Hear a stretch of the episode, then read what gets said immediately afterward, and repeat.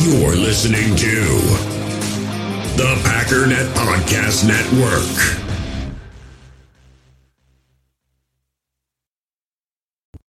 The power sweep actually is the is the lead play in our in our offense.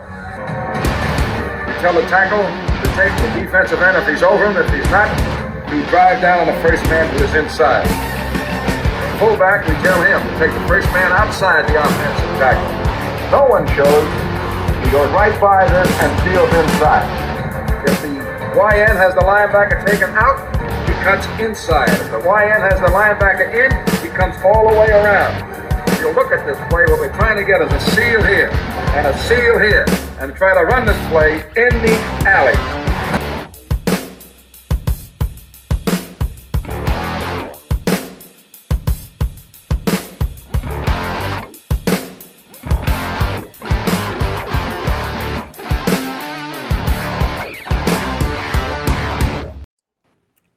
Hey, what's up, guys? Welcome into Packers Total Access. My name is Clayton. You can check us out on packernet.com. You can find me on Twitter at Packers underscore access. We've got Jacob from the Packernet Fantasy Podcast online here with us, and we got a special guest tonight for a few minutes anyway. He's a busy man.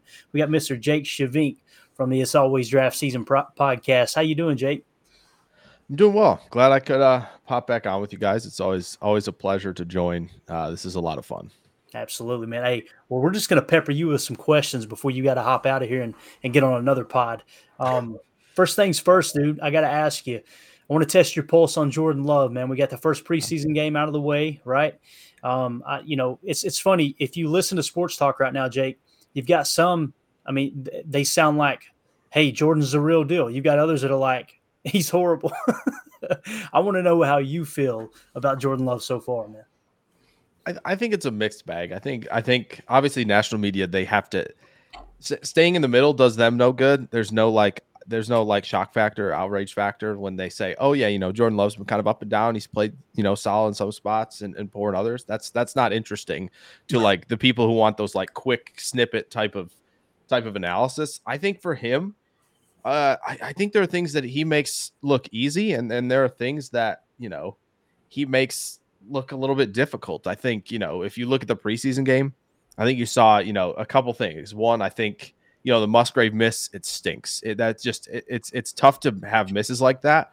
But I get it. Like sometimes the, like, the worst t- things happen when it's the easiest. Like you see some guys miss breakaway layups, right? You know, some guys, when they're wide open, you know, they've, they've beaten everybody down the field. Nobody has covered them down the field as a receiver they you start thinking about it. You're like, wow, I just, all I have to do is catch this, but it gets into your mind, right? And and you don't go, you're not in the flow anymore. And I think that's where Love has to kind of get better. I think he just has to trust himself in the flow of the game and the flow of the single play. And just be like, yes, I've hit this. I've hit this in rhythm a million times in practice. I can hit this no problem.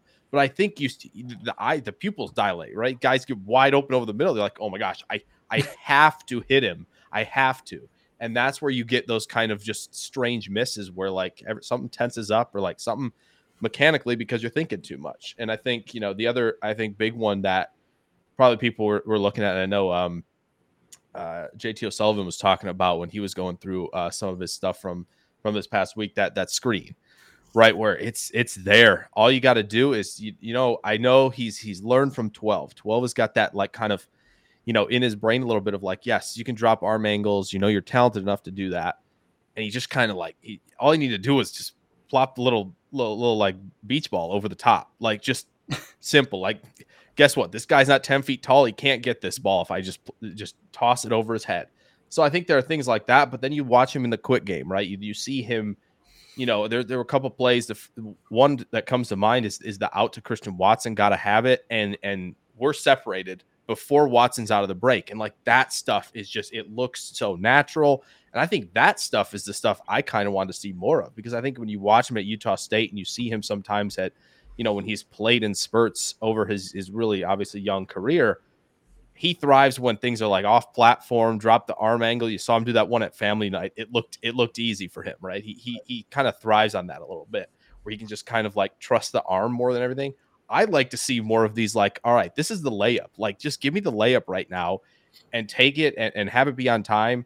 And I know you could say the Musgrave one probably is a layup because he's that open, but I do think like some of the quick game stuff, some of the stuff that you know your your designed rollouts, like this needs to be on the money. This needs to maximize YAC as much as possible in a short passing game. I think he's doing that at a very high level, and and he you have to be able to do that at quarterback.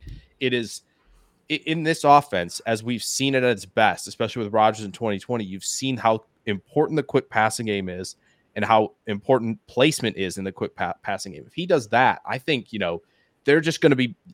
You see some accuracy misses. That's fine. Intermediate deep, you're not going to be perfect there. You're right. You're not going to be. And I, I think the pass downfield to Watson was fine. I think Dax Hill. Yeah, I saw some someone Michigan in the chat. I'm pretty sure.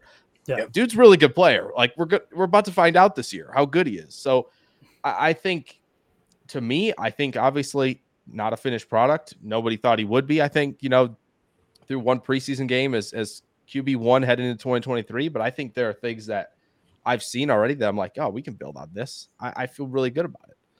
Yeah.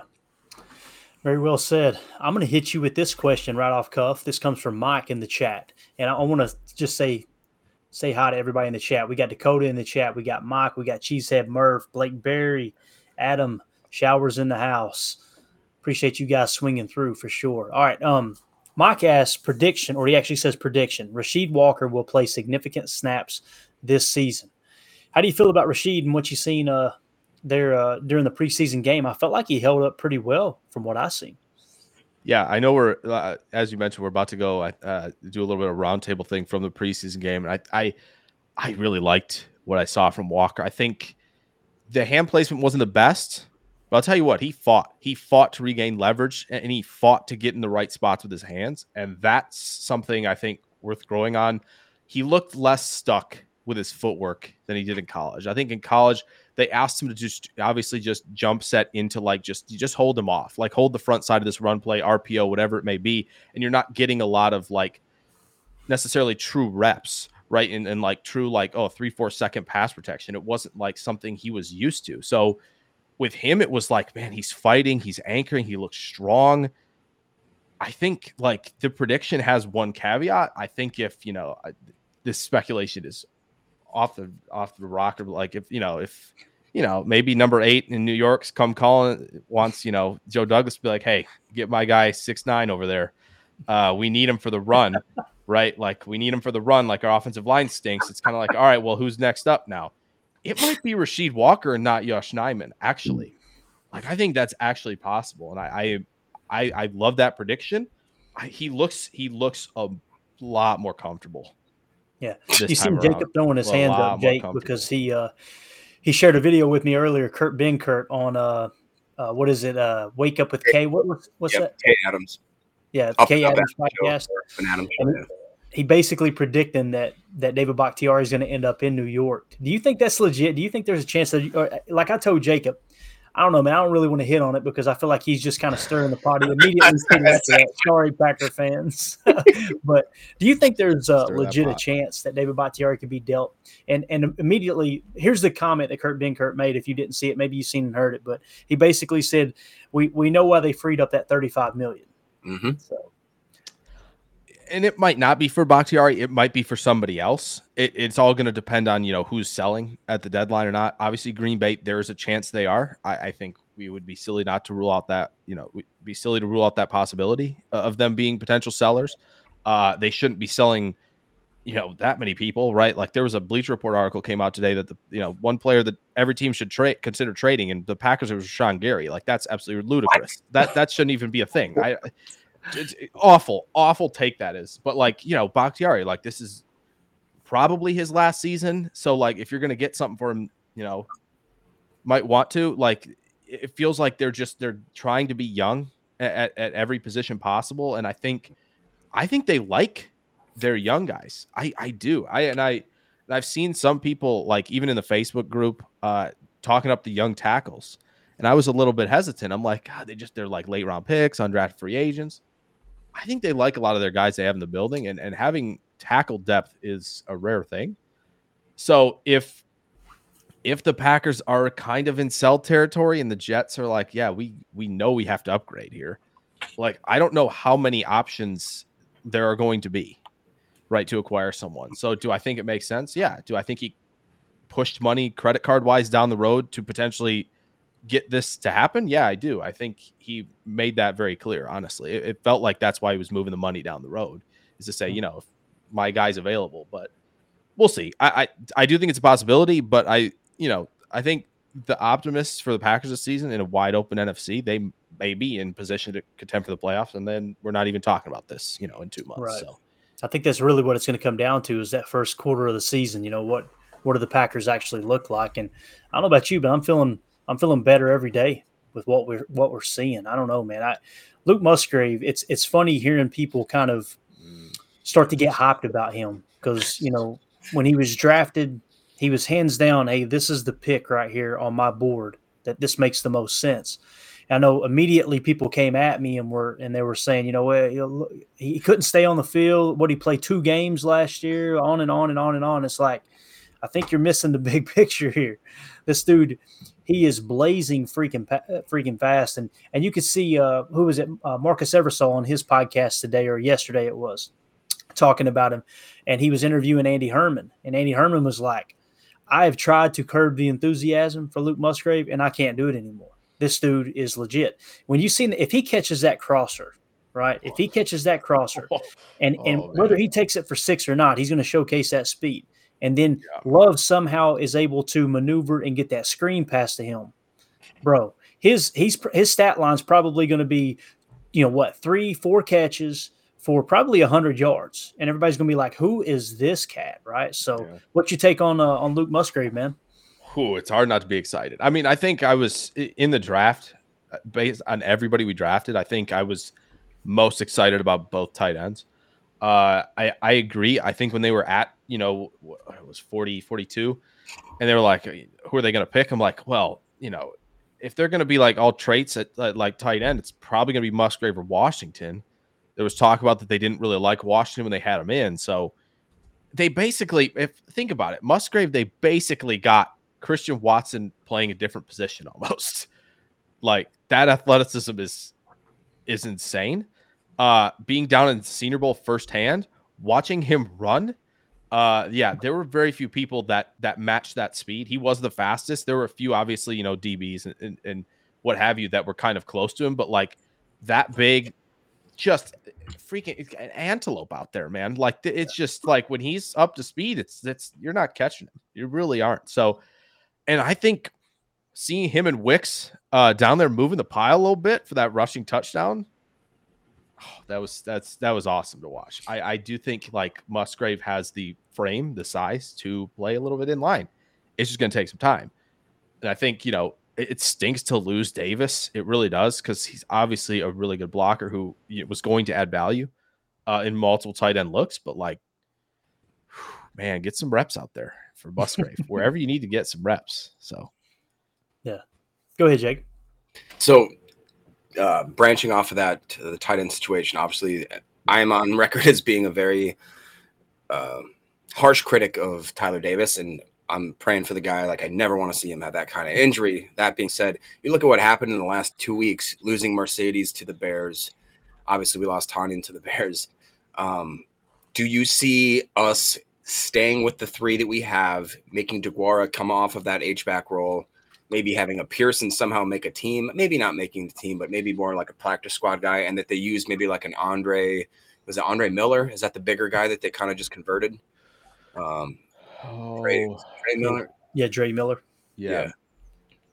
Or do you see them trying to make some sort of weird? Is Kyle Rudolph playing for anybody? Like, is is one of those old kind of, you know, clunky tight ends? Is any of those guys worth taking in? Because, like you said, I was so pumped to see Tucker Kraft um, more than even Luke Musgrave. Now, oh yeah, I, I, can't even begin to tell you how excited I am for Luke Musgrave. I think that he legitimately might be one of the four tight ends that's happened since like what is it two since like '95. There's only been a couple tight ends that have actually done anything. It's like Evan Engram, Shockey, and Kyle Pitts yep. in their first year. I think it's like over 600 yards or something, mm-hmm. something around those per- perimeters.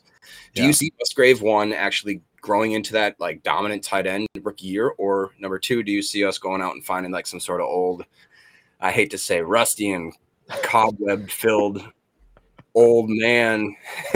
but do you see that happening? Um, well, I, I, will say, I think, you know, I, I threw out, uh, I remember on one of the it might have been right after the stream, uh, or, or during that one on Friday night. I was like, yeah, OJ Howard's out there, um, which he's not like he's not you know super old past the prime necessarily, but I do think we we know how Green Bay operates. They like their in-house guys. They're probably not going to be bringing anybody from out there, most likely. If they do, I would like it to be Howard. I think he's going to offer. Funny enough, like a lot of people when he came out of the draft was like, man, he's just he's a downfield threat, and it's like, no, he, he really became a good blocker. That's that's where he's made his sort of hey, even as a journeyman right now. So if if they do that, will I be upset? No, not necessarily. Uh, but I think they should be pretty pleased with what they have. I know maybe some people aren't super up to date on Austin Allen. He had like a nine catch, 130 yard game against Wisconsin his final year. Uh, he was a pretty big downfield threat uh, in that passing game when given the opportunity. And he's another guy who's big, 6'8, 253. What? Like, yeah, yeah, yeah. He's he's huge. He's huge. So like they still have like plenty of size in the tight end room right now. Like they're not they're not lacking in that department. All what Allen, uh Kraft and Musgrave are all 250 plus. Hmm. And then you have DeGuara who's hovering around that 240 mark. But he like at Cincinnati, he always blocked his butt off. They stuck him in they stuck him in, in line. They had him handle pass rushers. Like I know it's the AAC, so you're not like, oh, he's going against, you know, Will Anderson or something, you know, not like that. But like he he held his own. So I, I think they're probably going to take care of it in house, uh, which is fine by me. Get the young guys reps. I'm t- I'm totally good with that. But if they bring somebody in, you know, to be a blocker, sure. Just don't don't take away any of the passing snaps for for our young duo. Yeah. Dude, I'll tell you this. Luke impressed me. Luke Musgrave impressed me with his blocking the other night. You know, he set up in pass pro on that. I, I think it was a safety blitz. It could have been the Sam, but I believe it was the safety blitz. And he set up in pass pro. It was the deep pass to Watson on the nine route down the left sideline. Musgrave Oh, literally put the dude on his knees. And then later on, I think we ran a duo. I'm pretty sure it was duo. It could have been inside zone, but it looked like duo to me, where he sifted across and and clipped the uh, the defensive end. Oh. pressure. Oh, dude, I was like, Yep. okay, th- we've got something. This he can actually block.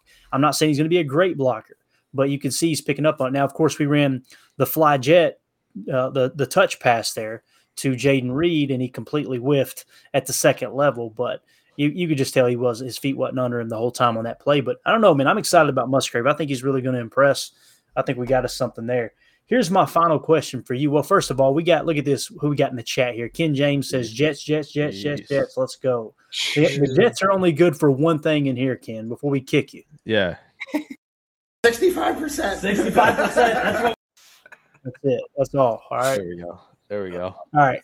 Jake Carrington Valentine, man. Yeah. Carrington Valentine, bro. He impressed the heck out of me in that preseason game. And then he comes right back to camp and just picks up where he left off. He's playing in the number one spot in place of Jaire Alexander. I got to ask you do you see any way possible that Carrington Valentine can work himself into the starting lineup? Um, that's a that's a good question. I feel like if I remember correctly, I feel like Valentine, at least from what I watched him in college, he was he was on the perimeter a lot. Uh, do they think he can handle things in the slot? That's going to be up to them and how they've evaluated him at camp. Uh, if he's quick enough to handle some of those duties, I he's definitely physical enough if they want to play that disruption game uh, up near the line of scrimmage, and I think that's what makes him uh, a real nice asset when you get to those third and sevens, third and eights. You know, when Barry starts to get a little bit aggressive sometimes, and and the Packers were one of the better uh, defenses when they got into that scenario. And if you want to get you know guys in the face of receivers on those type of downs, I would like to have Valentine out there. He's physical, he's disruptive. He seemed like I think a lot of the Bengals receivers were pretty frustrated on on Friday night when they were going against him. I, I don't think many of them enjoyed their time um, going up against Valentine. So I, I think, I mean, all all he's done is make plays. Like I know it, man. I know the pick. The pick isn't like uh, the pick is more of like awesome like hand eye coordination than it was like oh he read the heck Right. out of the play. But we'll take it. Like those, I mean, those, those type of tip drills, funny play, funky things. Like, yeah, if you can capitalize, awesome. Like that's just an added Jake, bonus. Remember earlier in the game when he was they had they had the, t- the tight end flexed out right on the boundary and he was manned up on him playing press man. He almost picked that pass off. It's just he is so sticky in man coverage. It's unbelievable, man. he, he's really fluid, and and and when they asked, you know, he, they're asking him uh, Kentucky to be a, a, lot of off coverage, and you know, he's turning the hips really well. Like he, he doesn't look, he doesn't waste a lot of movement, and yeah, when when he is under control, and when he's not like you know turning himself into like one of those hard hitting safeties, he'll tackle. Uh, so he, he'll play physical ball. Like that's I, am not worried too much about that as long as they're you know throwing that throwing that ring out there and making sure the tackling technique's good. Like as long as we're good on that on that front, I think you know if they get creative with the DBs at all, uh, you know if if they want you know to throw you know Sewell or, or, or Jaire in the inside a little bit, yeah, I mean, if they're going to be in, in, in, that nickel defense, you want to get Valentine some reps on the boundary. I think that's where he's going to thrive. If they throw him in in the slot, I'll be a little surprised, but that just tells me that they think he's he's he's got all the tools. Then I think you know it, this yeah. slot's a hard position to play. So I I would not be shocked if he cracks cracks the starting lineup this season. It just seems like the the rise is happening. I love that he's wearing 37. Yes. That was the vibes there are awesome.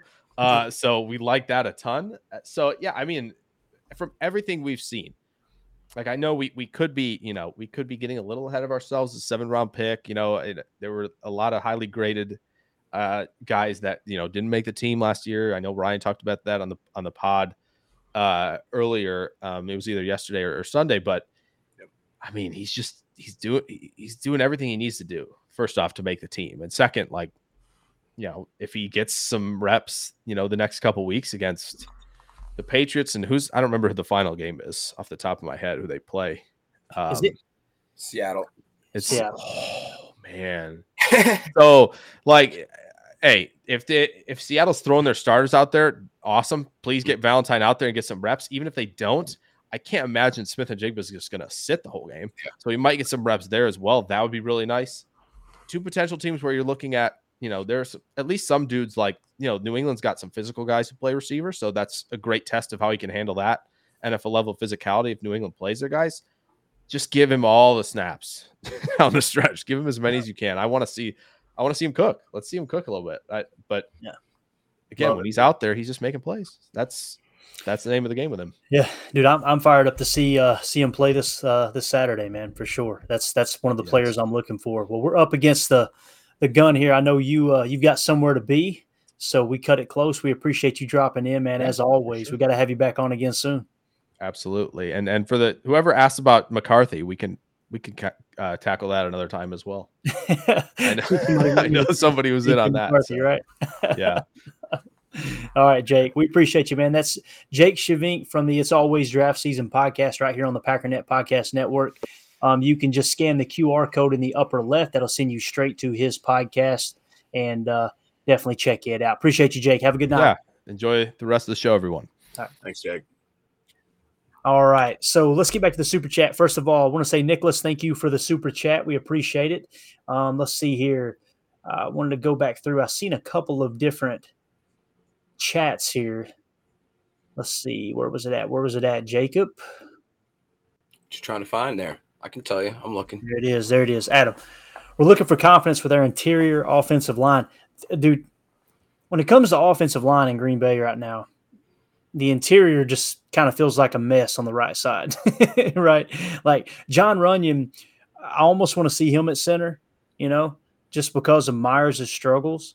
Um, it's just it's mind boggling to me, Jacob, that like we talked about in the last podcast, there were no more botched snaps after Myers left the game. It's like, what in the world? Now, what's crazy is Jason Wilde was talking about on his pod that I think it was yesterday or the day before in practice. There was like four botch snaps yeah. by like two different centers. Yeah. I, I'm I'm just about to the point where I'm going to start blaming Coach Butkus. I don't know what else to do, man. It's a it is a weird situation, and it's as I can say, I, I, played center. You know, I'm not an NFL athlete. I played center on offense and I played middle linebacker on defense when I played high school ball. And I mean, my offensive line coach wasn't butt kissed. and it was pretty simple. It's like your arm is on basically a, a fixed angle. All you do is that your your ball goes up to your butt, and his hands there. That's all you do. It's one bing bang, bing bang. There's no there's no technique. There's no special skill. There's no spin on the ball. So like I I find it hard to believe that I, I, I just I don't understand it. It's just like it's the most basic move in the whole game of football. It's you lift it up like eight inches, throw it on your butt. You touch your butt every day. You hit that same spot, bro. That's all you gotta do. Ain't right. Like I don't know, man. And it's uh, I I almost at this part, um, bing bang bing bang.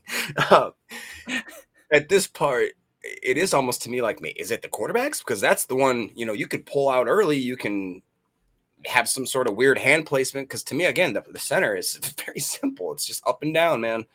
I don't know. I don't know what to think about it. The fact that now, at first, it seemed like it was just Myers that was having problems, and then, like you said, it stemmed into other centers, and now it's into like I thought it was almost three different centers had snap issues in the last couple days. So, yeah, I don't know what to think about it, dude. I just, it is so funny listening to Ryan talk about like, oh, you're a, you're a great kicker, except for that part where uh, you have to kick the extra point, and you're a great, really good at being a center, except for the whole part where you have to snap the ball.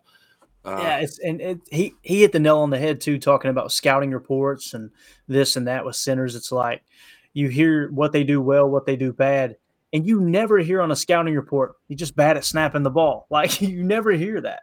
And then here we've got multiple centers evidently that can't snap the ball. It's just amazing. Man, one of these things, I don't know, man. One of these things don't belong, or in this case, one of these things might be to blame, and it's maybe it's the O line coach. I'm just saying. Maybe it's the Bears tie. It could be that. I don't know. But we're going to share the screen here, Jacob. You sent me this earlier, and I'm eager to let everybody listen to it. We're only going to listen to about two minutes of it because it does kind of veer off at the end. But this is really cool, guys. This was Aaron Jones. Let me get it shared here real quick for you guys. This was Aaron Jones on the Rich Eisen show. Okay. And he's basically uh, Rich Eisen asks him about Jordan Love and his leadership. Hopefully, it's loud enough. I tried to amplify it. Hopefully, you guys can hear it. But let's hear what Aaron Jones, team leader for your Green Bay Packers, had to say about the new QB, Jordan Love. Lately, but um, is this the longest the interview's gone without you being asked about Jordan Love, Aaron? Uh, I would say it has. Okay. 100%. I'm very proud of myself. My restra- I, I, actually pulled a hamstring restraining myself from asking you about him. so let's roll into it, if you don't mind. Um, your impression of, of Jordan Love's readiness for a full playing season as the starting quarterback of the Green Bay Packers is what? Uh, he's more than ready. Uh, he's he's very poised. He, uh, he's calm in any situation. He's a true leader, um, and us guys who've been here um, with them over OTAs and camp and all of that, we we know what kind of player we're getting, and we're excited to just go lay it on the line for him and make his job easier. Is there a specific example of his leadership skills that you're referring to? You willing to uh, share for me? Just uh, one of the practices, you know, uh, the offense we weren't having um, that good of a day, and Jordan just stopped stopped everything we were doing and called us up and uh, you know, kind of let the offense have it a little bit, and, and not in a bad way, but uh, like, come on, like we got to pick this up. Is this what we want to be? And all the guys are like, no, of course not. So um, him just having a voice, everybody respecting what he's saying when he speaks, everybody listens. Um, and then he's a he's a heck of a quarterback. Uh, he's athletic. He can he he can use his legs as well. So uh, he brings a, a lot of different things to the game. Is that something that you and maybe others who have been around a while remarked on uh, once practice was over? Like, all right, I see you, Jordan Love. I I I, I noticed that you stopped practice and kind of called everyone together to knock some heads together, figuratively. Did is that uh, discussed? No, no. I tell him uh, right after he did it. Uh, that's what we needed. Um, you know, it's gonna. It, it can't always come from the same person. So you know, um, and if it's always coming from me, it might sound like beating a dead horse. But if it comes from somebody else who's well, very well respected and the mm-hmm. leader of our team, then those guys are gonna listen. You know what I mean? And not to say they don't listen to me or anything, but when it's your quarterback, it's your quarterback. And so, all right. So again, that was Aaron Jones on the Rich Eisen show talking about quarterback Jordan Love, and I loved everything I heard there. And the thing, the thing you got to understand about Aaron Jones, that dude is 110% genuine. Like you, you're talking about how fortunate, how blessed we are as a fan base to have that guy leading this team, and to think so many people wanted him gone last year after last year. Oh, we just need to cut bait. We need to get. It's like you have lost your freaking mind, but Aaron Jones talking about Jordan Love. Here are the things that stood out to me, Jacob. I want to get your take. He said he's calm. He never gets rattled. He's a true leader. When he said he's a true leader, I went, "Whoa, was that a shot? Hold on a minute, let me think here a second. He said he that he stopped practice the other day. Jacob Jordan Love stopped practice. I mean, yep. that means he didn't just stop his offense and go, "Hey, you know," he he said, "Hey, hold up a second. He got his guys together and said, "This ain't freaking good enough." Right? And those are the things that we were concerned about because he is he's a very positive person. You can tell he's kind of quiet. He's got kind of that quiet leadership. That was one of his strengths coming out of college. But to hear that he grabbed him by the face mask, maybe not literally, but you know, figuratively, and, and, and literally was like, listen, this isn't good enough. This isn't up to standard, right? And to see how the guys reacted to it. You know, he said that everyone respects him. It's one thing, you know, Pat McAfee talked about this on his podcast, and AJ Hawk was laughing so hard when he was talking about that there's guys that you know, sometimes the coaches will go, anybody got anything? And there's that one or two guys, right, that stand up and start to, and, and AJ was like, and you're like, oh God, not them again. Because you can just tell it's fake, it's scripted, it's about attention, right? And what Aaron Jones was talking about there with Jordan Love is it's not like that. You, it's good to get another voice kind of speaking that message, right? And when it comes from someone who's kind of quiet and reserved, it means more. You know, it's like the old saying: the loudest person in the room typically has the least amount to say, right? And most of the time, vice versa. But the other thing he said, you know, he talked about everybody respecting him, but he said the way he can use his legs. I'm telling you, Jacob, I'm telling you, people are sleeping on Jordan Love's ability to create throwing lanes in the pocket, but also scrambling out of that pocket, especially if someone decides to play that two man two man under look. Once they turn their back to the offense, if there's a lane to run, he's going. I'm telling you, he's going to break out of the pocket. I think he's a fantasy sleeper for his legs alone. I think you're going to see several rushing touchdowns. But what did you think about what Aaron Jones said about uh, Jordan Love there? I mean, I'm just I'm I'm really excited, and it's hard. You know, you got to take it with a grain of salt. Obviously, he even in comments, he's like, he's my quarterback. I, I got to rep him, kind of thing. Right. But that being said, I don't I don't think that it's just a bunch of fluff. Um, I believe that Jones was with Love in the offseason in California, doing some of those off-season workouts where they were just together. I have to believe that over the last three, four years that they've been together, that they're not just coworkers. I've got to believe that they're friends. Um, it sounds like that they have. There's a whole different vibe to this whole year, and it's it's young guys that are hungry, not entitled. They know they have a chip on their shoulder. They know the world thinks that they're underdogs. I, I just really like that about them, and specifically with Aaron Jones. I mean, you look at he's probably arguably on the offense one of our biggest leaders now because you got Bach I don't know how rah rah he is anymore. You got Love, new guy, which again, this is the whole point of this segment is that he's coming into his own as a leader. But after that, who is it? Watson, Doubs, second year receiver that is just now barely getting the the the feel of the NFL, and that's why again that this year our defense, I really do think again not to beat a dead horse, but that's going to be the that's going to be one that's carrying the, I think the overall direction of this team is the as the defense goes, the rest of the team goes. Even if Love is an average or better quarterback, I think that the defense needs to play very well for him to have a very comfortable and nice introduction into the NFL as a starting quarterback. But as you talked about, Jordan Love as a fantasy prospect, I, more than a sleeper guy. He's he's going he's going in a very low tier of quarterbacks, guys that are um, where he does not belong. Because number one, like you talked about, and Big Mac talked about it um, when he was on here about how he has a shorter play action delivery and how he likes to snap his body back and his head around and really be able to look down the field faster than Rodgers used to have that very long, delayed, oversell it, um, and then he'd turn his head around kind of slowly. Whereas Love, he is a very quick exchange with that fake handoff, and then he snaps his head around, he gets that uh, gets that footwork down, and he's been so good at, like you said, reading the field. My first read's not there, second read's not there. He doesn't force the run but he's more than capable, like you said, to, to use his legs. And I really think if you look at any of the top 10 quarterbacks, I should say top five quarterbacks that have finished in fantasy, it's because they have the edge. I mean, Justin Fields is not a good quarterback, you guys, but he's going to, as a top five uh, fantasy quarterback, most likely because of the fact that fantasy is not real football. It's fantasy right. football. It's in the name. it's like, so that being said, though, I, I love Jordan Love's ceiling this year. I think people are still sleeping on him. We've he showed that he is poised, that he's calm. The game's not too big for him, like you said. He seems just like whatever. I'm the new quarterback now, like no big deal. And that's a good attitude. I really, really like it. And we can go back to the another thing that Ryan talked about. the fact that um, is it Jayden Reed? Who who all lost their father? I know Love did. Jones recently lost his father. Tucker Kraft lost his father. I want to say that was Jayden Reed was another Jayden one. Reed. Jayden Reed did when he was in high school, I think, or, So- or maybe even a little younger, actually. So I have to think that that bond again has made them. We all have smartphones, and we all know they're pretty amazing, but they also can be amazingly distracting, especially when we're around other people. So, US Cellular wants us to reset our relationship with our phones by putting down our phones for five. That's right, a company that sells phones wants us to put down our phones. And to see what we find, learn more at uscellular.com forward slash built for us.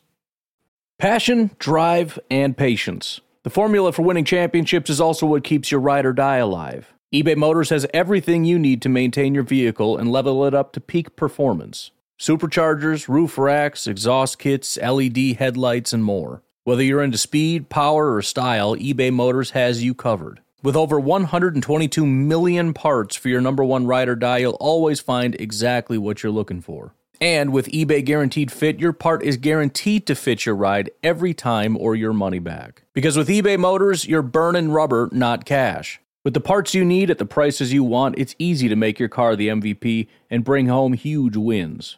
Keep your ride or die alive at ebaymotors.com. Eligible items only, exclusions apply. In the hobby, it's not easy being a fan of ripping packs or repacks. We get all hyped up thinking we're going to get some high value Jordan Love card, but with zero transparency on available cards and hit rates, it's all just a shot in the dark. Until now, introducing slab packs from arenaclub.com, the only repack that provides real value, a complete view on all possible cards, and clear hit rates for each one. Now, when I buy slab packs on Arena Club, it finally feels like I know what I'm getting. And honestly, the best thing for me and my son is the fact that we're kind of novices into this. When I walk into a card shop with my son and a card says it costs $40, kind of just taking his word for it that that's a good value. So I appreciate the transparency on grading, as well as just getting excited about seeing what you could potentially get. Right now, you can get 10% off your first purchase by going to arenaclub.com slash packdaddy. Wow, that's crazy offer. 10% off a $400 slab pack. That's 40 bucks right there. Anyways, that's arenaclub.com slash packdaddy for 10% off your first purchase. more than just teammates. So Yeah, it's the old saying, man. The Bill Belichick quote: "We're building a team, not collecting talent." It's important.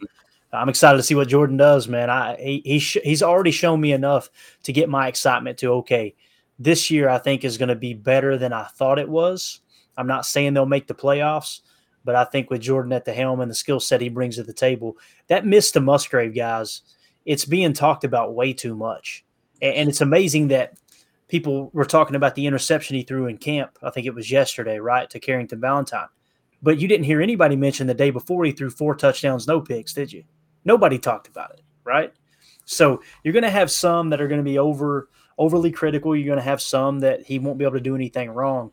I just want to see him grow. Like I said, I want to see that touchdown to interception ratio be two to one, right? And he'll play within the system. And let's lean on the run and let this defense win some ball games. I think we're in uh, in good hands. So excited to see Jordan Love. Let's go to the chat here. Uh, let's see. We have got Nicholas in the chat again. Thank you for the super chat. We appreciate you, buddy. He said, I heard Tim Hasselbeck talking about the offense looking like the Rams in the first year with Sean McVay. Do you think Musgrave Kraft?" could have similar years to Tyler Higbee and Gerald Everett rookie year? I absolutely do. You know, it, when we when we got to talking about the parallels between this offense in San Francisco's and this and and that year there with uh, with the LA Rams. They're very very similar. Like you said, you had young tight ends, right? You had an uh, when they made it to the Super Bowl, you know they had the aging running back, right? With uh, who was it, Todd Gurley, right? Here we've got an aging running back. Um, so yeah, I think I think they can play that role. You know, people they've drawn this huge uh, monster, right, Jacob? That tight ends can't produce the first year in the league. Well, tight ends, it takes several years to get, you know, and I bought into that for a while. And then I, when I started looking at the data, I'm going, wait a minute. The good tight ends popped immediately. You know, to say that mediocre players take a little while to ramp up, but then you look at it and they're still mediocre players. Like, find me the tight end that it took a while for them to come on the scene. You, you won't find a great one that it took a, uh, took a while to come on the scene, right? So, I think uh, to answer your question, Nicholas, yeah, um, I think that Tyler that uh, Tyler Higbee and Gerald Everett could be a good comparison when it comes to uh, as far as production goes.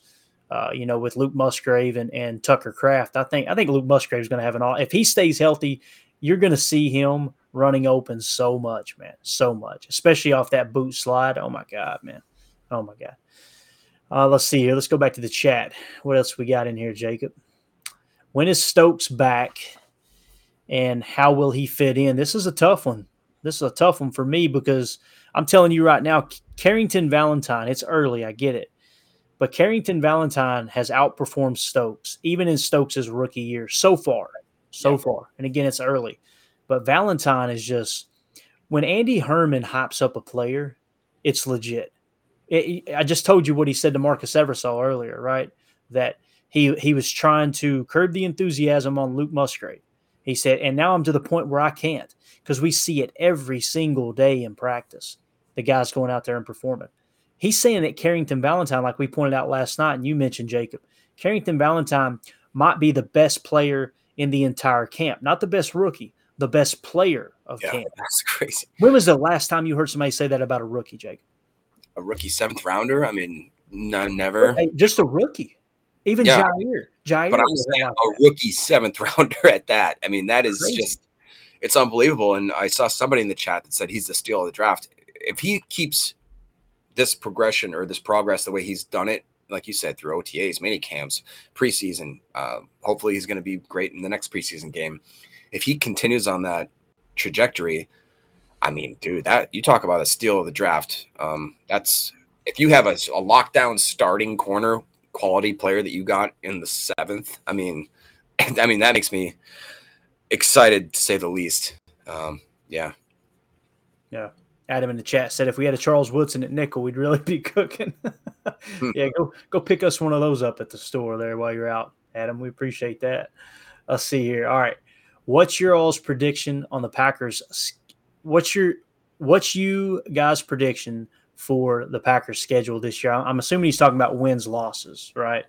Um, you know, mine's still kind of vague. Masked man, um, who is that masked man? Um, for me, it's it's somewhere between six and ten wins, is what I've said. And now here lately, I'm starting to settle into that eight range, right? But I'm telling you, man, that the season don't get here sooner. I'm going to be at 10 wins in no time because what we seen against the Bengals, granted it wasn't their starters, but you've seen a offense like they said that was getting to the line quick. They were coming out of huddle with pace. Um, they they they look like they're excited about going out there this year and proving people wrong. But Jacob, what do you think, man? I I don't think I've ever asked you your prediction the other night. Did you say 10? Do I remember that right? Did you say? Oh, I've been I've been pretty strong on 10. 10? Um, and I've said that. And honestly, if I'm being real with myself, um, I I don't know if 10's realistic. I, I think it depends again on the defense. I think if the defense comes out and they are spitting nails and just eating, you know what, like that, that could really help because I, you know, what was the Colin Coward? He uh Cow pie. You gotta get it right. Cow Colin, Colin Cow pie. He uh he had that stupid segment where he talked about Jordan Love was just a game manager and you're like cracks yeah, me up, man. What's wrong with that? Like, what does game what does game manager mean? What does game manager mean, Jake? I, I mean, you want to talk about a game manager like? Would you call that Joe Flacco when he won the Super Bowl? Would you call that like Matt Stafford when he won the Super Bowl? Would you call it more like a you know aging quarterbacks? Didn't Brad Johnson go to the Super Bowl? Yeah, yeah, he won okay. one. Yeah. Sometimes game managers are the only thing you need, especially when you have an off uh, a defense and maybe a special teams, who knows, knock on wood, that can actually carry themselves or help in the least bit of ways. I mean, the least bit. We've had so many defenses and so many special teams squads as of late that did not they, they didn't just not help, they hindered our team. So imagine if we're on the opposite side of that going into this year, where we have a defense that's actually winning us games, that's actually producing points, that's getting the takeaways, and you have a uh, special teams, I'll settle for just being normal. All right, I don't not even going to ask for much. Anders, we can get into that in a second if we have time. Anders did a um, did an interview where he talked about why he's convinced that he's going to fix his uh, his miss kicks things because he's apparently just missing them wide right. He says he knows what he's doing wrong. I got to go back to. Uh, he says, and he's waiting, he's waiting yeah. until the regular season to fix. Just wait until that first week. That way, I don't want to get too cocky. Start making them all You know, Oh man. he did. He went out and said, I need to go back to my tempo and get a little slower. Carlson said per packernews.com. I get maybe a little too excited. So it's something to watch for, and it's something I know I need to fix the tempo. He also noted that consistently missing wide right as opposed to missing in different directions makes the fix easier. All right, buddy, let's do it. Fix it. Yeah.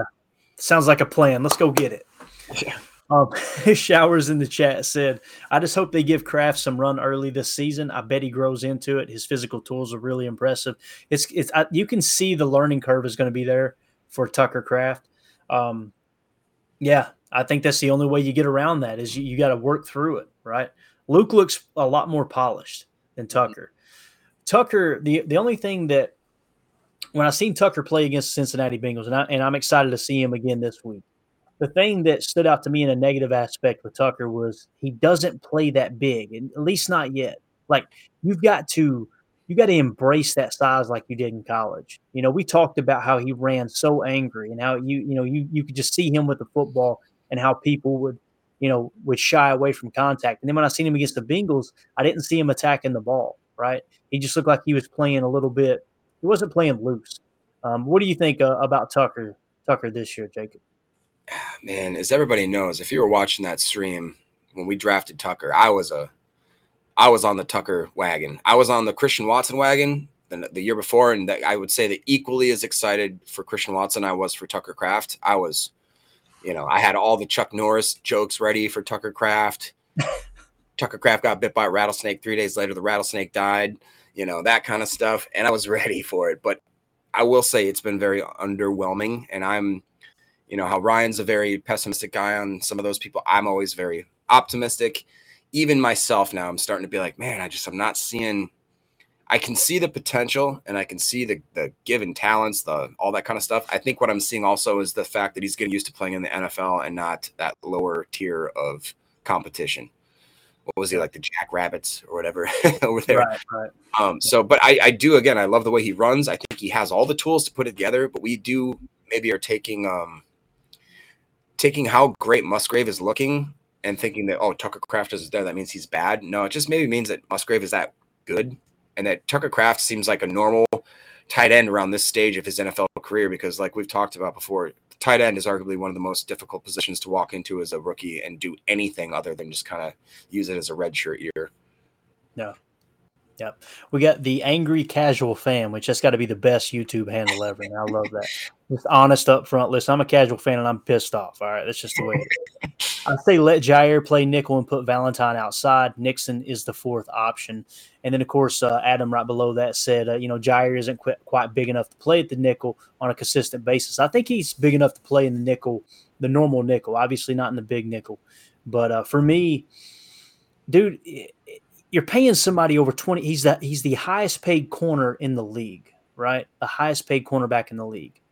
He better not be able to do not to not do anything. You know what i'm saying? Like when you're paid more than any other person at your position you better be able to play all over the freaking field. There better not be a size issue. There and i'm not trying to bash Jaire. I think Jaire is arguably the best player on this team. I love that dude. Love he's a spark plug. He, i mean he is just a pros pro but when we start talking about, okay, what if we slide him to the nickel? Well, we need him on the boundary.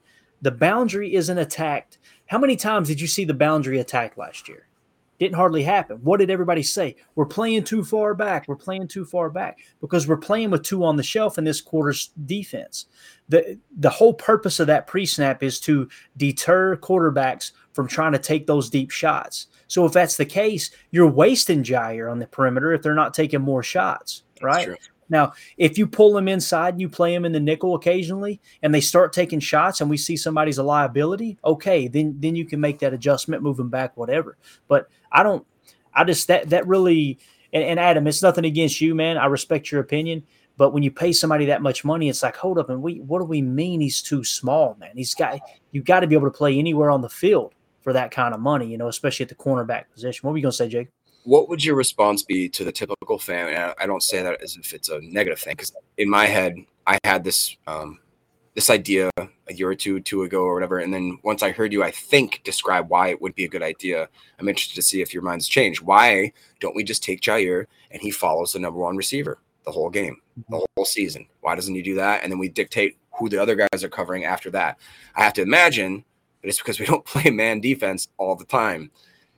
Uh, and that it's very hard to kind of filter your zone or whatever kind of coverage you're going to do based on one man following another man. So, like, is that basically the idea, or do you see a situation where we could try to get Jaire more locked onto their quote unquote X receiver or the one receiver, whatever you want to call it? Right. Well, here's the thing. I wish I had the telestrator because we would we would geek out right now. Okay. So in this quarters coverage, right, you've got there's different calls. First of all, there's different types of, of coverage. You've got man match, you've got zone match, right, and then you've got drop zone. Okay. In all of those scenarios, e- even if you're playing man match, right, let's let's let's focus on zone match and spot drop. Okay, which is your typical, you know, what they call country quarters if you are going to put Jaire Alexander on the number one receiver, you don't know where he's going to line up. So as soon as they break the huddle, how much time do you got before they snap the ball? Let's say it's 10 seconds. So Jaire is going to follow him out, and whatever the call was, whether it was, let, let me just give you an example. If it's drop zone, right? If it's spot drop country quarters, then whoever is replacing him, they've got to be ready to replace Jaire because he's now to that spot. So you're on your heels pre snap. Now, if you're playing man coverage, it's totally different. He's following that guy, and I'm going to line up on, on the boundary. And then we got our nickel, and it's that simple, right? Now, if you're playing some kind of zone match, right? Let's say Jaire, one play is lined up on the boundary X, right? And then that number one receiver goes into the slot. Well, how are you going to line him up on that slot? Because typically in the quarters coverage, what it means is your safety is going to be playing mod, which is man on demand. Meaning, if that receive, even though Jaire is lined up over top of that receiver, right, and you're playing man on demand, the safety's man on demand, and that would probably make Jaire. It may make Jaire a uh, unless you're playing Meg, which is man everywhere you go. It's very rare anyone on the inside plays Meg. If you're playing mod, it means he's going to pass him off to the safety. Well, no, no, you want him following him, right? Okay, so that means Jaire's playing man coverage He's the only person in the defense playing man coverage. You can't operate that way.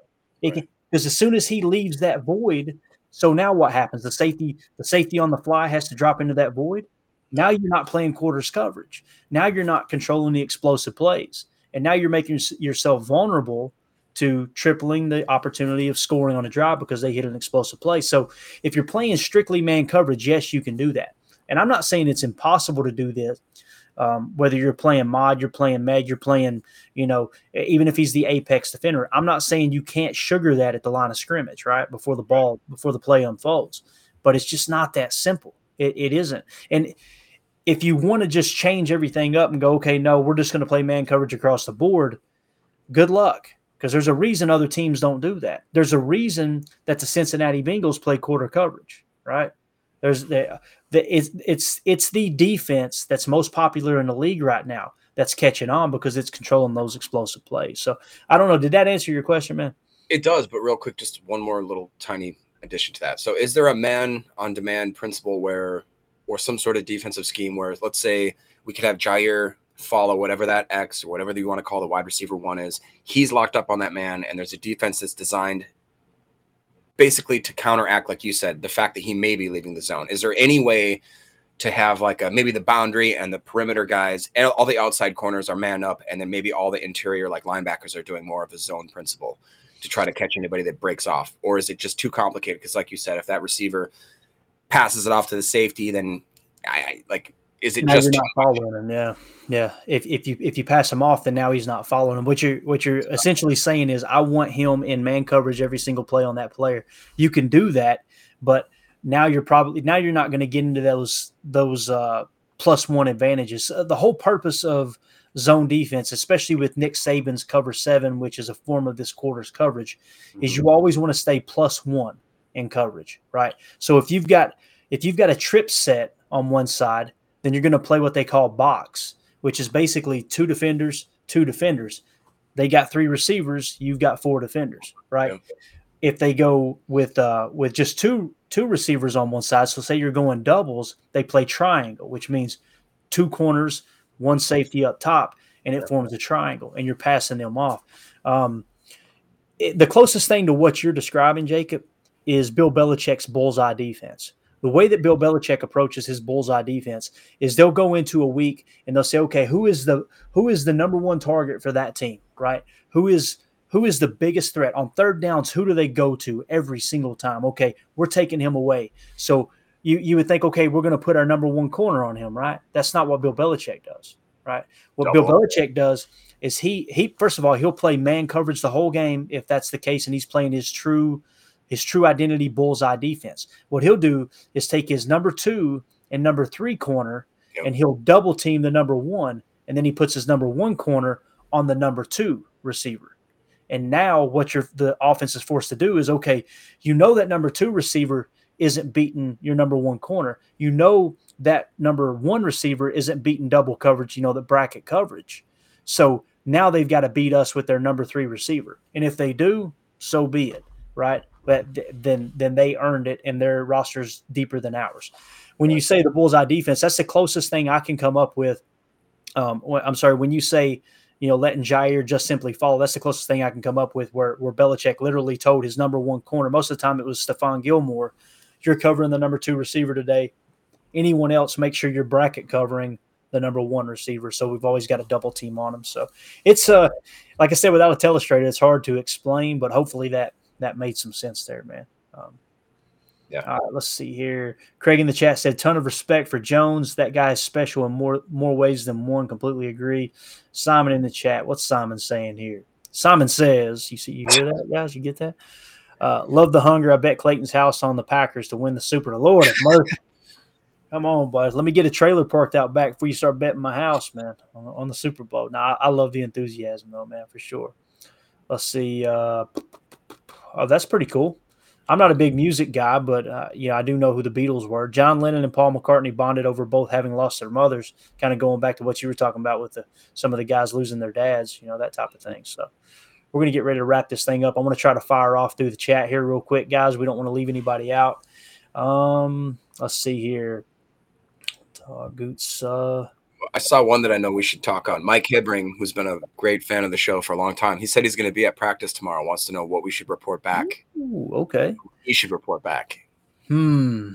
What would yours be, Jacob? What would yours? Someone be? in the chat said, "I just want to tell us how nasty this defense is." I mean, I'd like to maybe have him watch maybe the late rounder, uh, late rounders, late string, uh, their fifth, sixth, and seventh string wide receivers, and then take a peek for me gosh, I, I want to see that edge rotation because it sounded like that Matt LaFleur was talking about Brenton Cox Jr. I want to see that guy make this mm-hmm. team.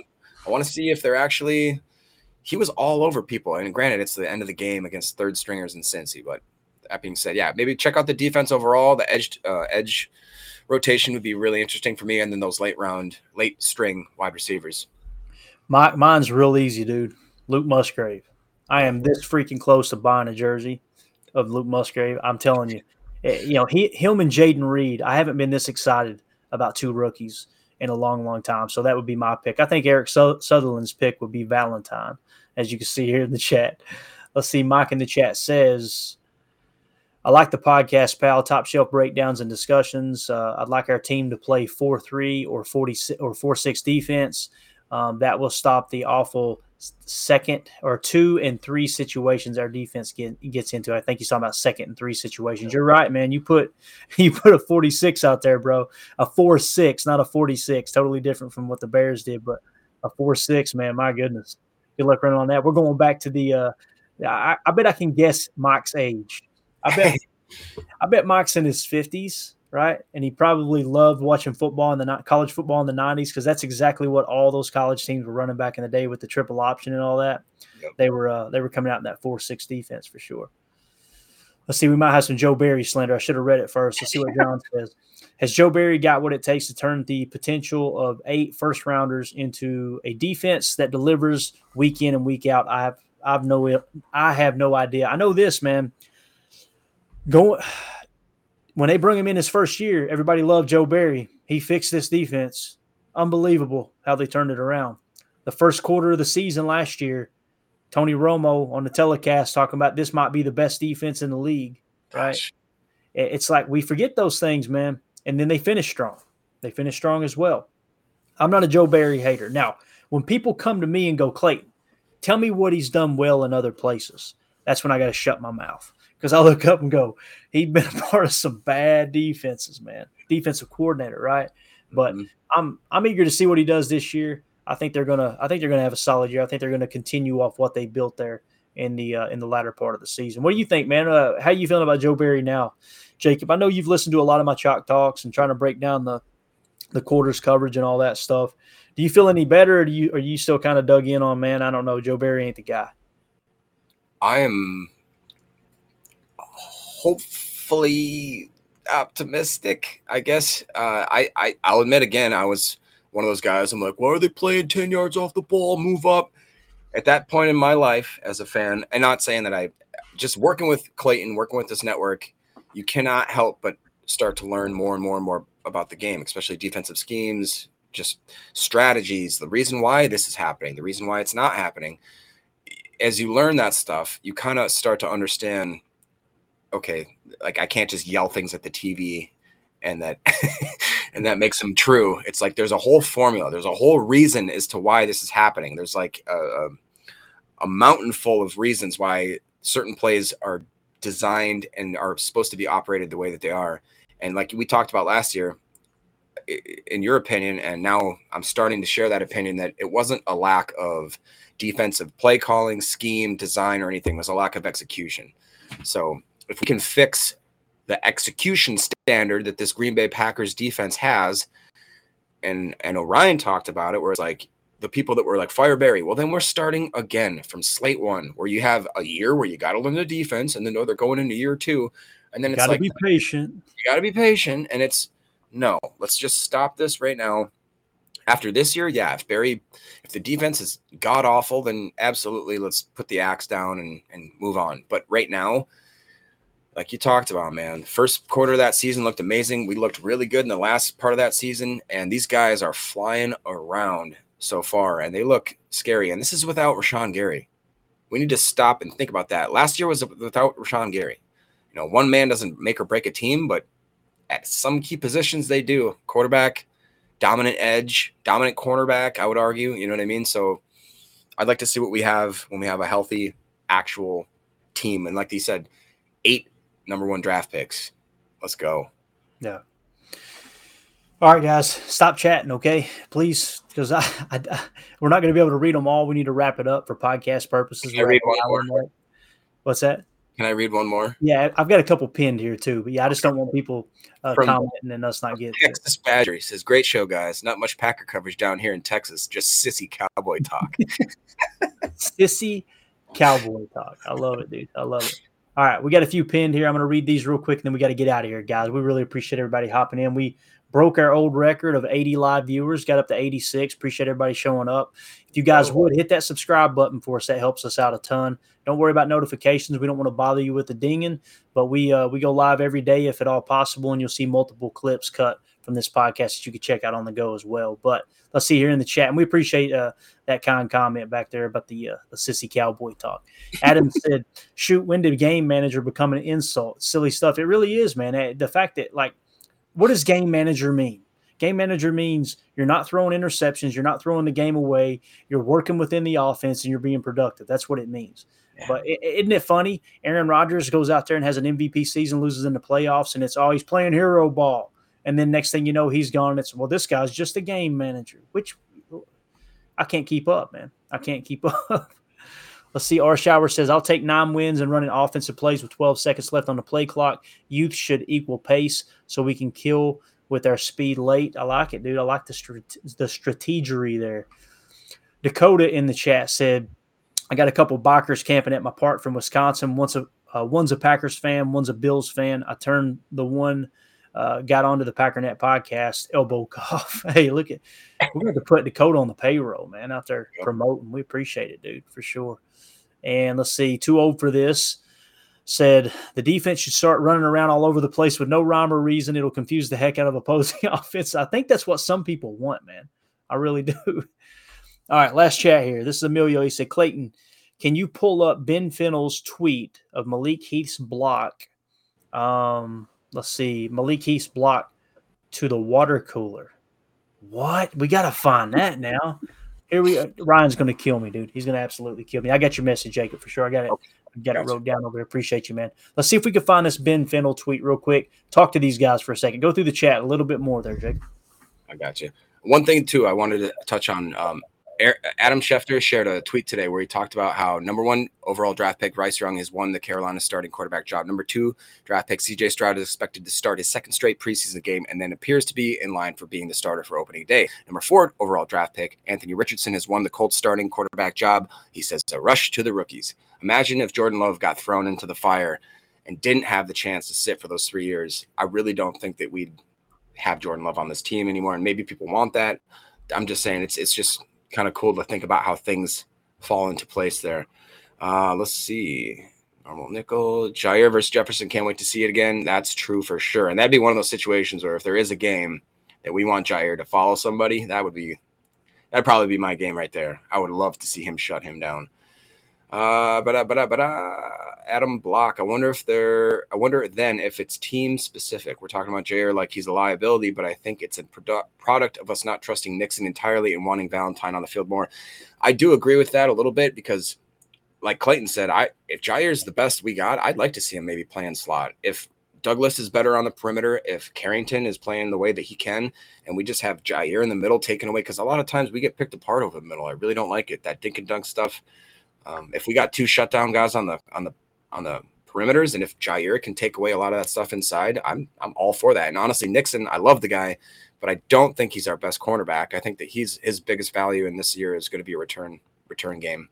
But good stuff, but man. Did you find it?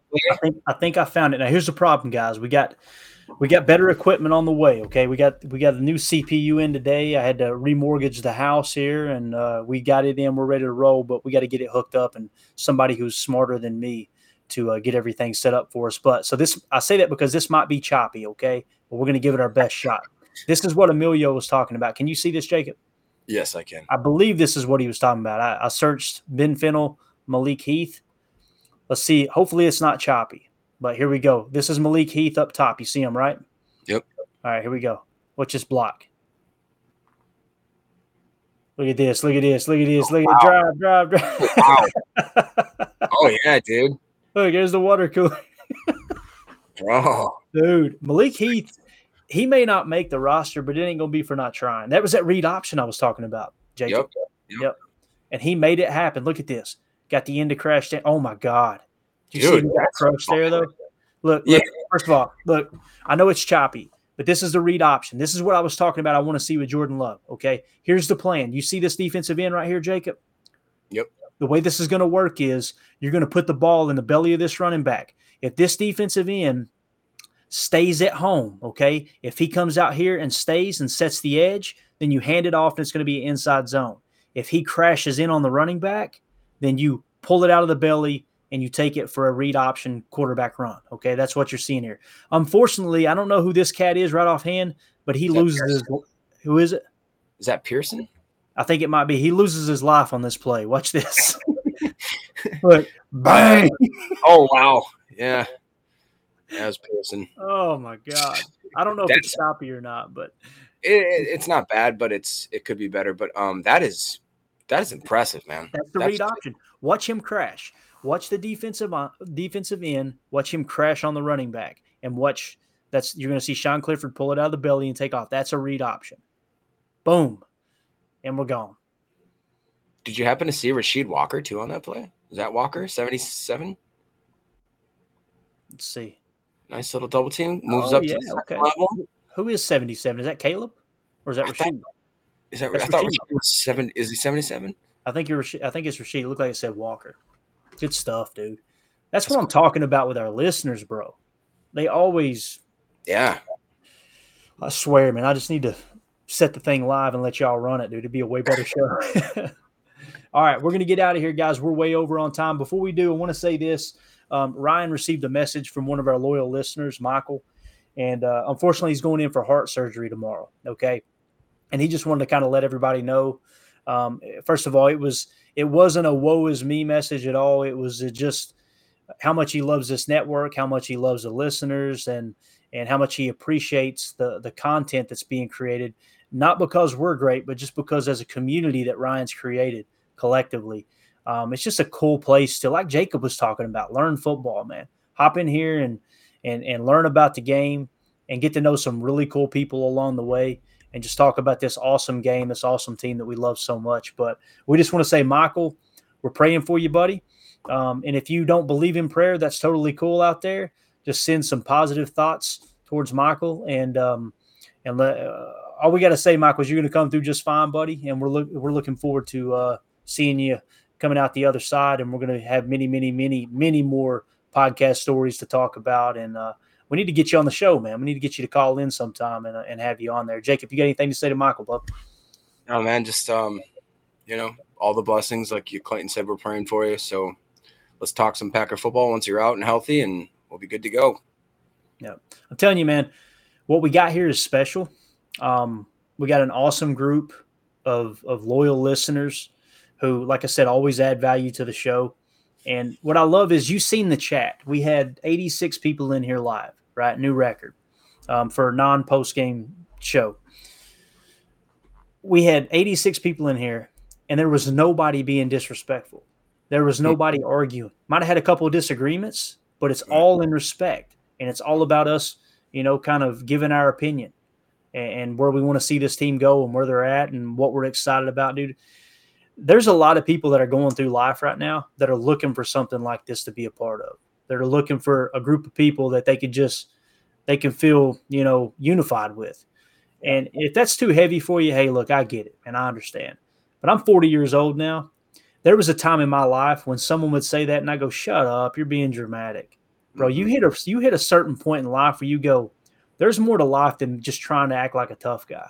There's more to life than how can I make more money? There's more to life of how can I get my next fix, whether it's whatever vice it is, right?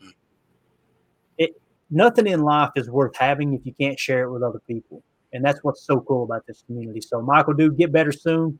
Like I said, you're going to come out with a way better ticker on the other side, and we're looking forward to chatting with you. So we're going to get out of here, Jacob, man.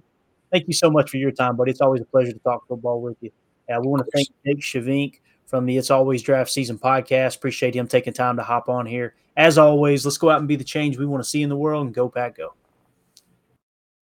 Power sweep actually it's the is the lead play in our in our offense. We tell the tackle to take the defensive end if he's over him. If he's not, to drive down on the first man who is inside. Fullback, we tell him to take the first man outside the offensive tackle. No one shows. He goes right by this and steals inside. If the YN has the linebacker taken out, cuts inside. If the YN has the linebacker in, he comes all the way around. If you look at this play, what we're trying to get is a seal here and a seal here and try to run this play in the alley.